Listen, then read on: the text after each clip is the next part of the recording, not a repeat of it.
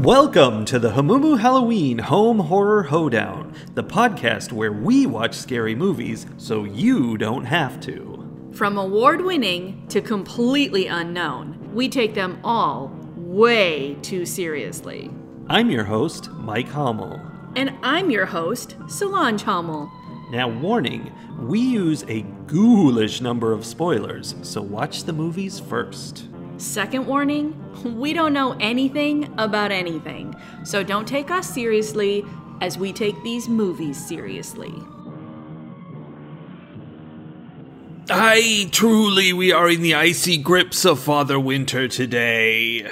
Is that because it was 50 degrees this morning? Forsooth, I am wearing th- a jacket. Did you just say wearing? Th- Yeah. yeah. And and sweatpants. And sweatpants. It was lovely. I had to, uh, I woke up this morning feeling cold, which was fantastic. And, uh, yeah, had to put a sweatshirt on this morning. No, cold is bad. It will eventually become bad, but right now it's lovely. And in the midst of all this terrible cold, we watched Synchronic from 2019. We did. That was, um, quite the transition. I like to bring in a little bit of the real life. It was kind of a surreal transition, much like this movie.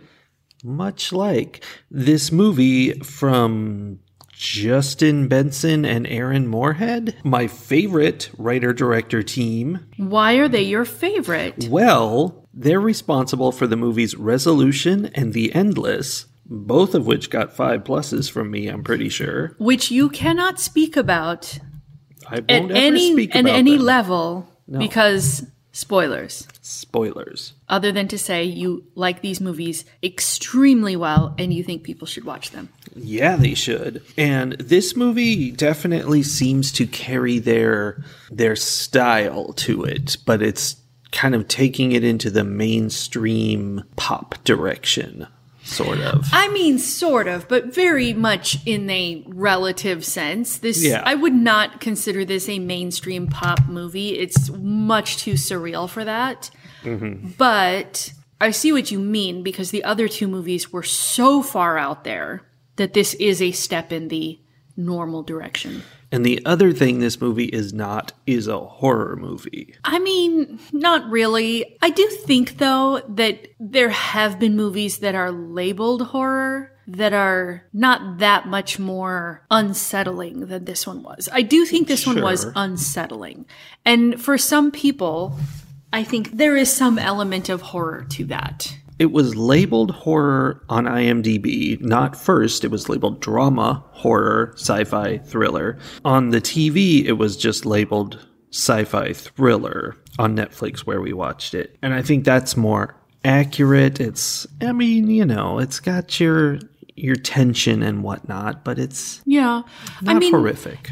it's the idea I- think for some people there are elements of this that would be considered horrific like the idea of losing a child for example and there have been plenty of horror movies where that's largely what the movie is about right Yeah. that can edge into thriller but I do think there is an element of horror to for for many people when you think about the idea of your child going missing and you not knowing where that child is. There's also the element of I have suddenly found myself I thought I was sitting on my living room sofa and suddenly I'm standing in a swamp. I mean, Like there's there's some horror there. an upsetting situation. Yes. Before we talk too much more about why those things are happening within this movie, I do think I should say I am going to recommend people watch this movie. And if you are watching it, you want to watch it without any spoilers or information. You want to watch it unadulterated, pure, Pure. like synchronic. If you will. Well, now you spoiled them. No, I do think, you know, if, if you're thinking you might want to watch this movie, and I am going to suggest that you might want to watch this movie, you should probably go do that before you listen to the rest of this. okay. So now they've watched it. Yes. and I can say You can say I just- I spoilers. just Everyone is going to know. It's effectively a spoiler for their other movies. Wow. These guys are really into time travel and confusion with time and messing with what's happening and what isn't.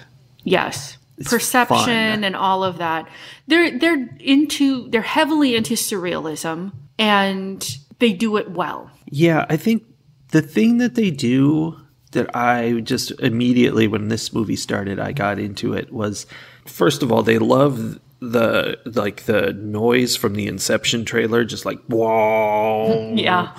where it just they make the movie feel weighty and somber, and you're just like you're seeing these it pans up to the sky and. Mm-hmm. You're just everyone's a little depressed and they're just mm-hmm. contemplating life and and it makes it feel like everything happening in the movie is important, even if it's just you know whatever they're running around trying to save this girl. Mm-hmm. I think part of the point of this movie, and now I want to kind of get away from any comparison to their other movies at all because, you know, whatever. Go No watch those way. movies too. But in this movie, I think, like you said, they make everything feel important. I think that's part of the point of the movie is that even these little things, you realize later that they are part of the synchronicity that is happening Ooh. within the movie, right? Synchronicity. um, you know, Captain America slash Falcon is wearing the, you know, a shirt with a fleur de lis on it. And later it's realized, and he kind of mentions, like, oh, this is, you know, this shirt belongs to the girl I had a one night stand with last night. Like, she owns a smoke shop, right? yeah.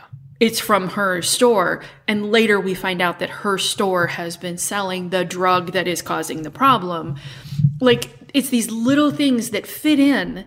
Like, it fit within the context of the scene all on its own as just like he plays around and that's part of his personality is like he's with different women all the time and like he's kind of happy go lucky. Eh, that's not right. What's the Depressed go lucky. depressed go lucky. Like he doesn't he's not settled down. Like he's he kind of just floats through life, right? Yeah. But then later it becomes so much more important in the sense that like it all ties in together. Everything is connected. And there were a lot of instances of that in this movie.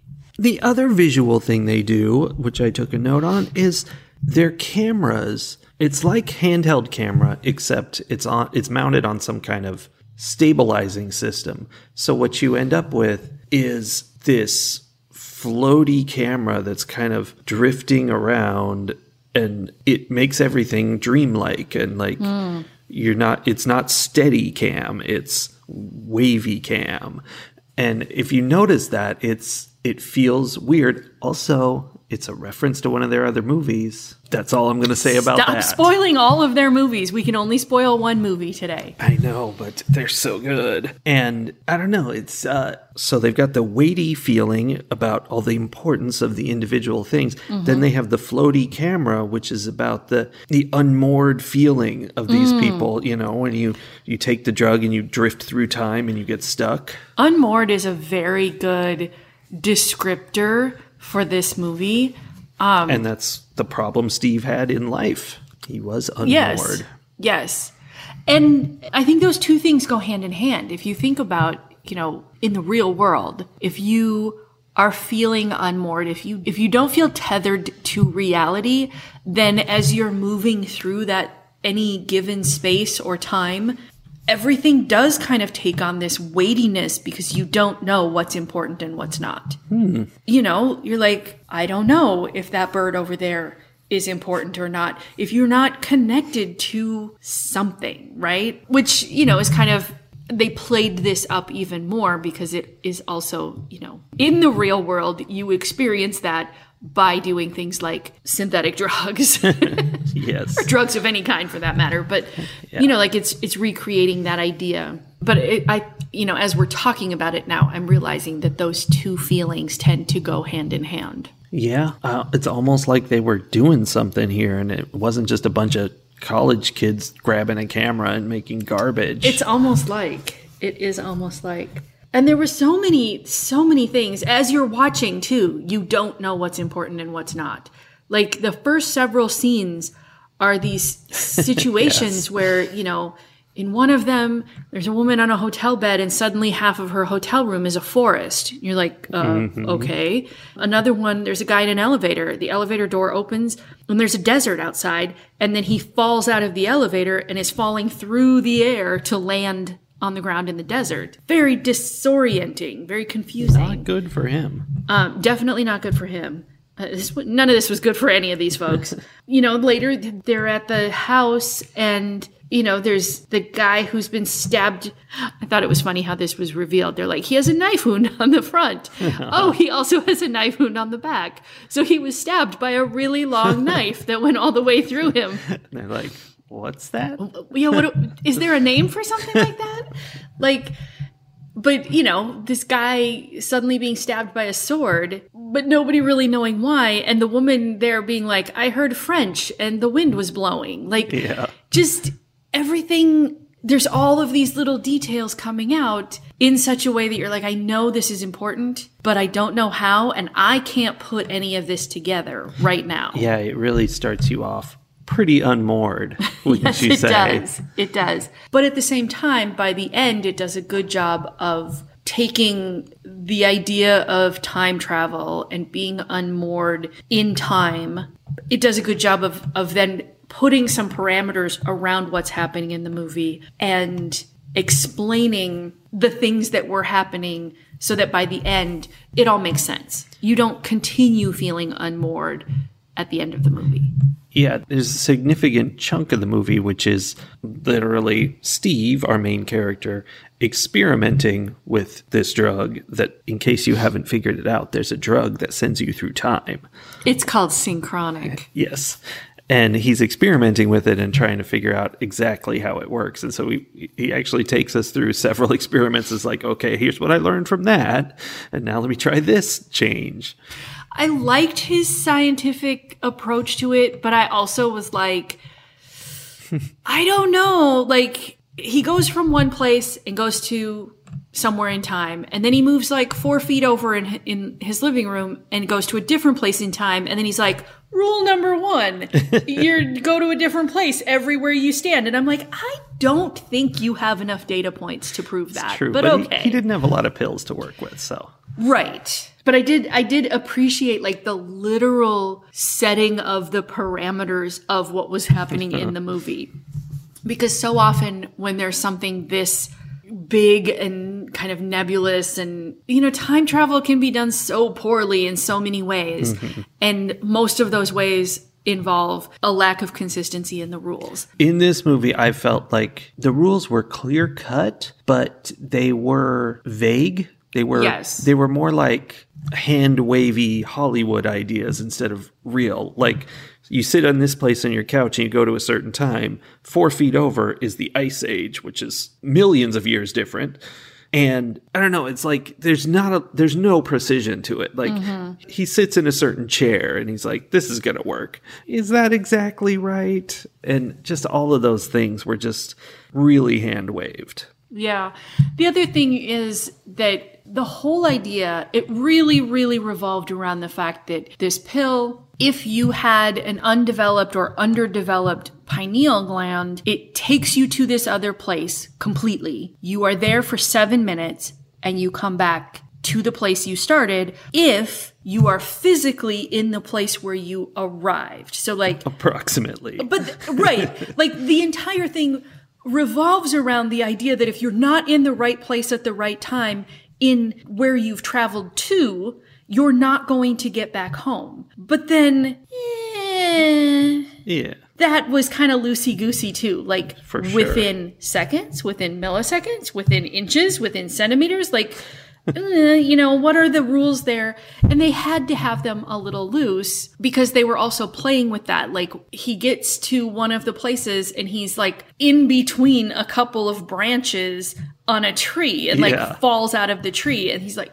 how am I going to get back to that exact spot that I will fall out of? And that's when he discovered that the present kind of reaches back to you a little bit and like Mm-hmm. objects from the present will be there at that location you can touch them and suddenly you're back or something Yeah, yeah. But it, it's all it's all a little fluid mm-hmm. in a way that would definitely make me not interested in this kind of time travel. First of all, like it's Pretty dangerous. if you're not in the right spot, you have no idea where you're going. Like he almost froze to death the first time he went to the ice age because he spent 7 minutes in a blizzard yeah. you know, whatever. I wouldn't want to take that kind of random time travel trip anyway.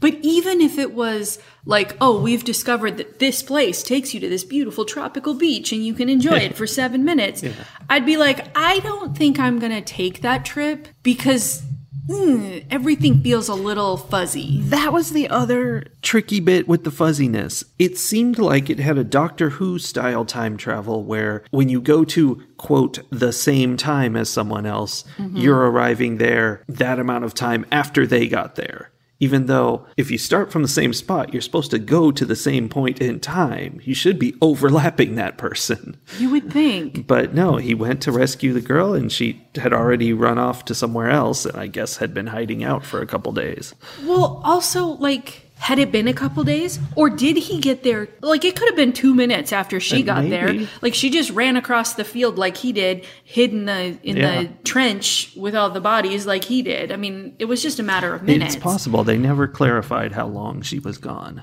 But, uh, you know, there are very few times when people talk about time travel where time flows exactly the same way in all of the different places you go to. Like, that's kind of one of the fundamental things is like, well, you've been gone for two minutes. And they're like, oh, I had to live 30 years, you know? Uh, It's, so yeah, that was, that was definitely one of the fuzzy things. Also, I think the idea was that you went to the exact same place. Like you were not Yeah. actually traveling through Yes. space at all. That was definitely you were only traveling through time, which I mean, I guess, but it really required them to have him travel huge amounts of time. Like in order for him to go, he's in Louisiana. So in order for him to go from what we think of as Louisiana now to something cold, they had to have him travel to the ice age, Yeah. right? Like that's a long time. He traveled to a point where it was just a swamp, which makes sense. Sure. But then, I mean, I guess that could have been thousands and thousands of years because then he also traveled to the point where it was a Civil War battlefield, Yeah. but not a swamp. when swamp. he went to the swamp, he encountered one of the things that happens every single time you time travel, which is that wherever you go, there will be someone right there who is really mad that you're there. he met a conquistador in the swamp who immediately tried to kill him. He met a crazy KKK guy in the Civil War era. Oh, not the No. Civil War, but like whatever, the past Right. racist times. it was like the maybe the 1920s or something like that because the, he was listening to Debussy on a on a Oh, record player. yes. Yeah. So I sort of got like a 1920, 1920s vibe from that one. Definitely Yeah. filled with KKK guys. I mean, they literally were wearing the the the cloaks. At first, I was just like racism, obviously, and then they came in and they were like wearing their white hoods at the very end. But you know, he also got attacked by a Civil War guy. So, But like that's my point. So at that exact spot during the Civil War, obviously it was land, it was a battlefield, it was it was Yeah. a field. How far back do you have to go for that exact spot to be a swamp where you're standing like literally in the middle of a swamp Well- with, you know, 5 inches of water? He commented about how that was a different location because that was at his house versus out in this park. And at his house, he said, "Oh, it was back when it was a swamp before they drained it to build this neighborhood." Oh, So okay. Because I was going to say, possible. like, you would have to go back so far, and then it doesn't make sense that the conquistador was there. But if they drained the swamp to make Yeah. his neighborhood, that makes sense. Okay. Uh, yeah. I'll give that a pass. we good. Yeah. Yeah. All right. We cool. The only time he didn't get violently attacked was in the Ice Age, and there was still somebody standing right there coming at him with a weapon, but they made friends. Yeah, because it was the middle of blizzard and he had a fire. Yeah. that guy was like, What is that? Well, I hope not because I that guy wouldn't be alive Yeah. in that place if he didn't belong to some group of people that had discovered fire. I, he probably knew about fire. Yeah. But he was excited to find it. Yeah. He was. So, okay, so there's all this time travel happening. That's like the the overarching situation in the movie, right? It's happening because of this synthetic drug that was created. And the kind of more personal story that he's dealing with is Steve is an EMT, his best buddy Dennis is an EMT with him. Dennis's 18-year-old daughter is one of the people who does this drug, but because she's not an adult yet. I mean, she's 18, but because her pineal gland hasn't calcified yet the way these other adult ones have, she literally disappears into this other place. And apparently she didn't know you needed to be Yeah. in the same spot. You know, she didn't come back after the seven minutes. All of the other people were adults. So they had like experienced waveriness and like, Yeah. Like- they, they experience the past, but they're not really there. Right. They get kind of like translucent and holy in in our space. They're sort of that way in the other space and then they come back. But they are capable of being bit by snakes. And stabbed through with swords. Yeah. so they're not that unsolid. No, no. But it, it, doesn't it's not the whole like 7 minute thing. It's a uh-huh. very temporary thing. Like just enough time for you to fall down an elevator shaft kind of thing. Yep. Oh, I just figured out why that happened. Because he went to a space that didn't have an elevator shaft and he was at the top. Yeah. it- I get it. There was no elevator in the desert. I'm like, why Desert, did he that's a whole different time out? Like, period. I really, when I watched it, I think I wasn't looking up. I was like making a note or something, so I missed something, and I was like, was the new place like not at the same? You know, like the axes weren't in the same direction, and so like he steps out of the elevator and suddenly he's falling downward. I get it now. yeah. Uh huh. So anyway, the daughter, Brianna, disappears. And so his best buddy, Dennis, is going through this thing where his 18 year old daughter has disappeared. They don't know why. And Steve has a brain tumor that means that his pineal gland isn't calcified the way a normal adult's would be. Well, isn't that synchronic? It is quite synchronic. So he is able to like use this drug to do these tests and figure out how it works. And then he's like, okay, well, I'm going to go save my buddy's daughter. I'm going to go find mm-hmm. her because he knew where she disappeared from conveniently. that was interesting. They they were like, "Oh, she must have left a message somewhere permanent." So that's the first time we get the idea that this is back in time, so you could make changes that affect the future. Hmm. And they're like, "Hey, she would have left a message." And so they thought that the message carved into this rock always spelled wrong was from her and it turns out it was not No, it was not. Okay.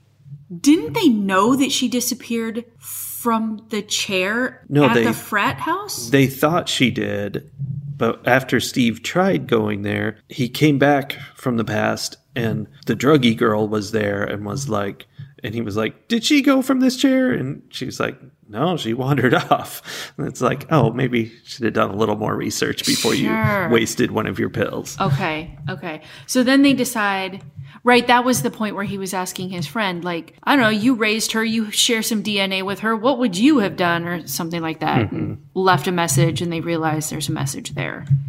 Yeah, which apparently is just a coincidence. Okay, did he leave the message? I don't know. I feel like it was there in the past, but maybe it wasn't. I don't know. I mean, I would like to think he left the message, but I don't know that we ever saw that. I'm not sure either. I know that he looked at the rock, and I don't remember if when he looked at it, if he saw the word always there and was like, oh, it's already there, or if it wasn't there and then he would like carve it in. Except that doesn't make any sense because he got to say, I was thinking that that might happen because that would be his way of saying goodbye to Dennis. Mm-hmm. But he got to say his goodbye because he was able to like half come back and like shake Dennis's hand Yeah. and like, ooh, ghost goodbye him. He was like a Jedi.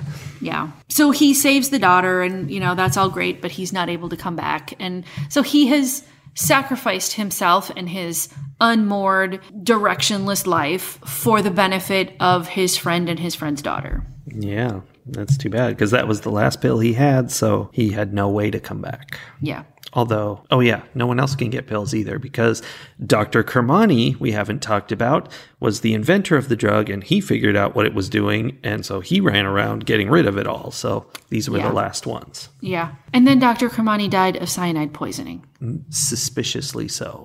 Yes. So I. we, we don't know anything about that. Yeah, I don't know. And that was an interesting little like piece of information that it made me wonder like did I miss something that I could connect that to? That doesn't feel like it's suggesting like he time traveled and somebody cyanide poisoned Oh. him in the past or you know, yeah, in the past or was he like so adamant that he didn't want this to be made that he wanted to get rid of himself so that no one could make him make more of this Yeah, drug I mean, or he couldn't be tempted. That was definitely one of the possibilities, but it's also possible that, like, you know, government people found out what it did and killed him and kept it secret and they'll be producing it or whatever.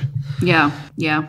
That kind of thing happens a lot. So I it was there were lots of other things throughout there. There's there's the idea that for a while Dennis thinks that Steve is stealing morphine from the ambulance because he sees Steve taking the codeine pills and he doesn't know why because Steve hasn't told him he has a brain tumor.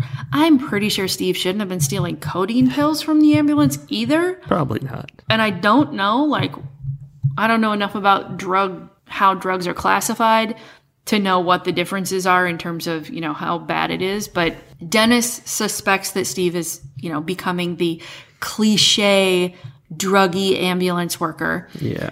That's what they called it. I'm not saying that that's a cliche. I'm not saying all ambulance workers are druggies. But then it turns out that the driver, who they both hate and who they say is the worst driver they ever had, and we almost never see him. We see him once. Turns out he's the one stealing the morphine. Yeah. Is just like a weird little aside.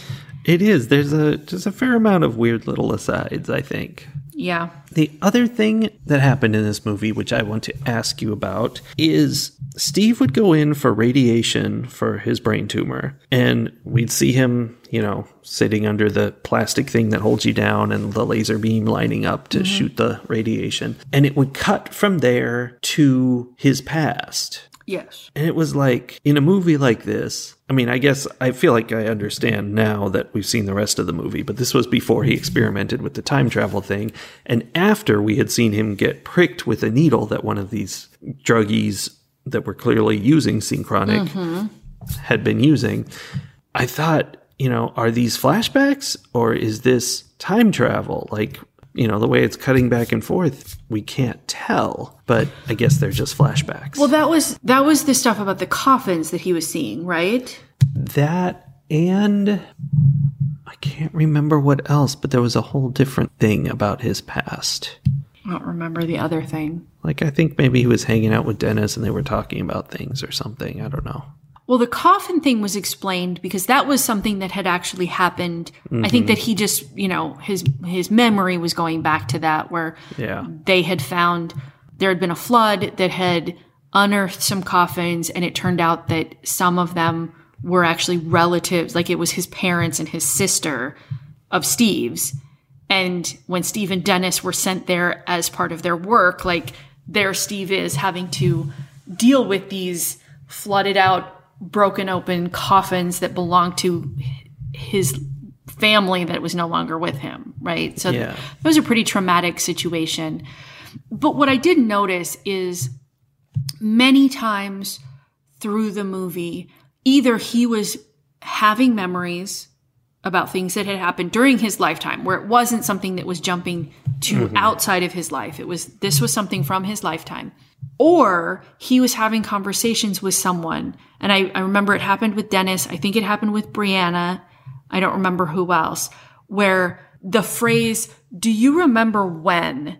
And then talking about something like that happened multiple times to the point where I'm like, this is intentional. This is kind of bringing in that like memory as time travel kind of hmm. idea is, is what I thought was happening or what it made me think of. Yeah. I mean, there was definitely a lot about you know, more of those weird little asides about his history and how it was synchronic with the events of the movie. Mm-hmm. It was, again, more of that making it feel weighty and important when I don't think it really was. It was kind of a simple story about going to rescue this girl. I don't know. They trick you. They trick you. Emotional trickery. Yes.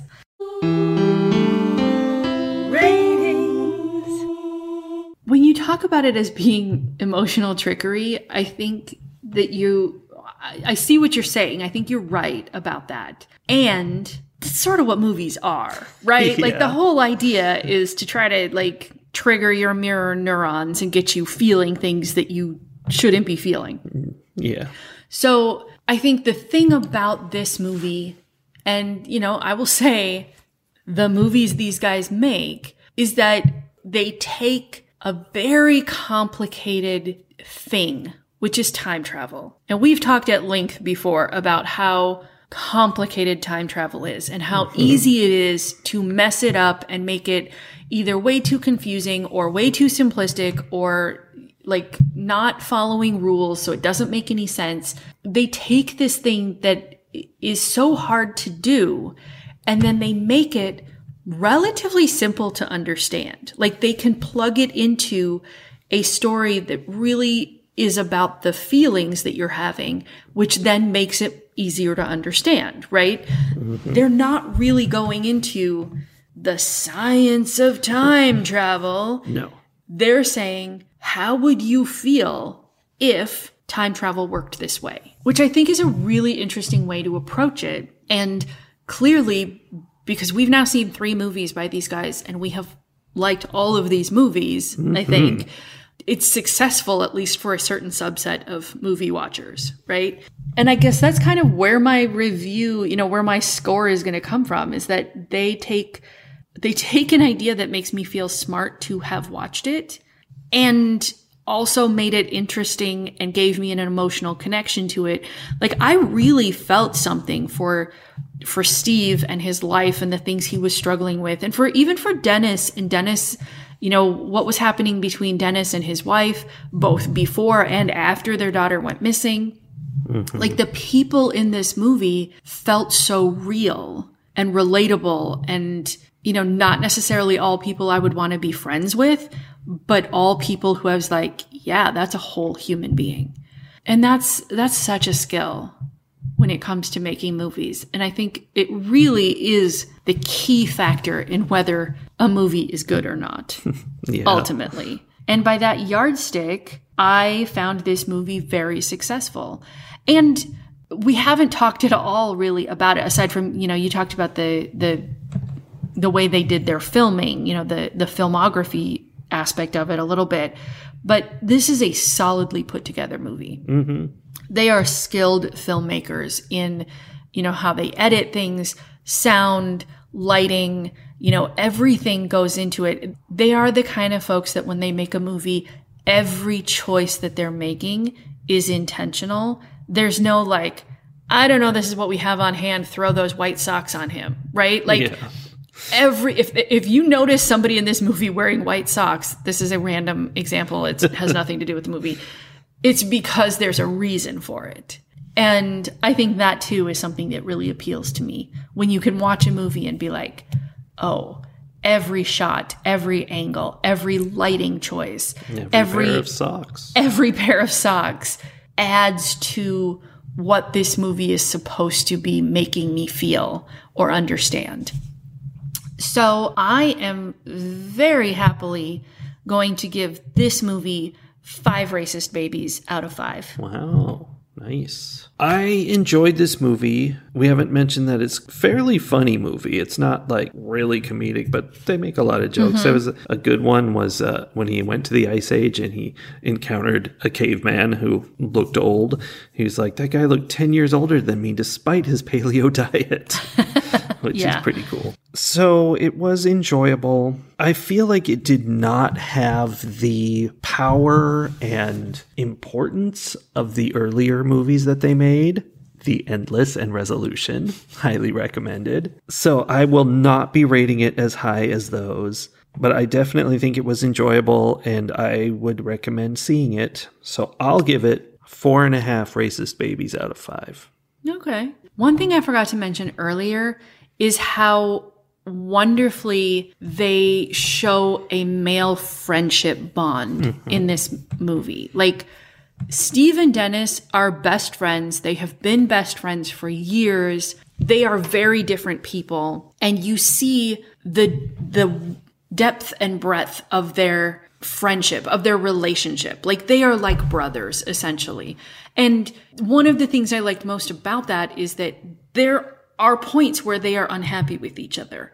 There's one point in particular where they're like just shouting horrible things at each other like because they've known each other for so long they each know where the other's person where the other person's most sensitive spots are Yeah. and they are going after them because they're both very upset and that doesn't destroy their friendship like that happens and then they get over it they apologize they they move on and that's something we see a lot with women friendships because it's okay to have a close emotional bond uh, if you are a woman with another woman.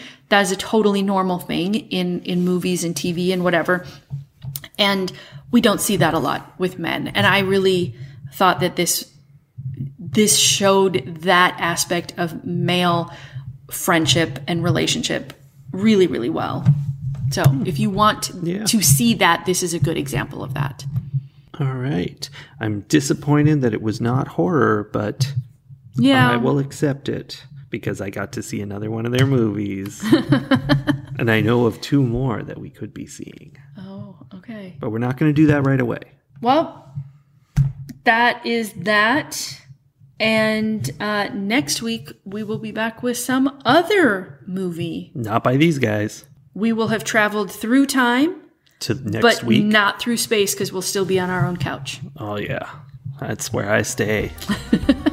see you there next week. Bye.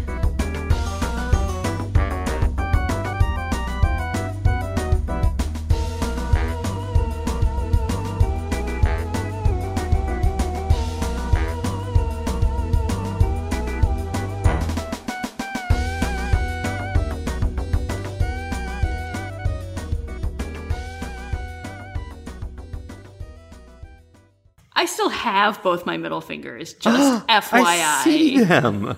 Both.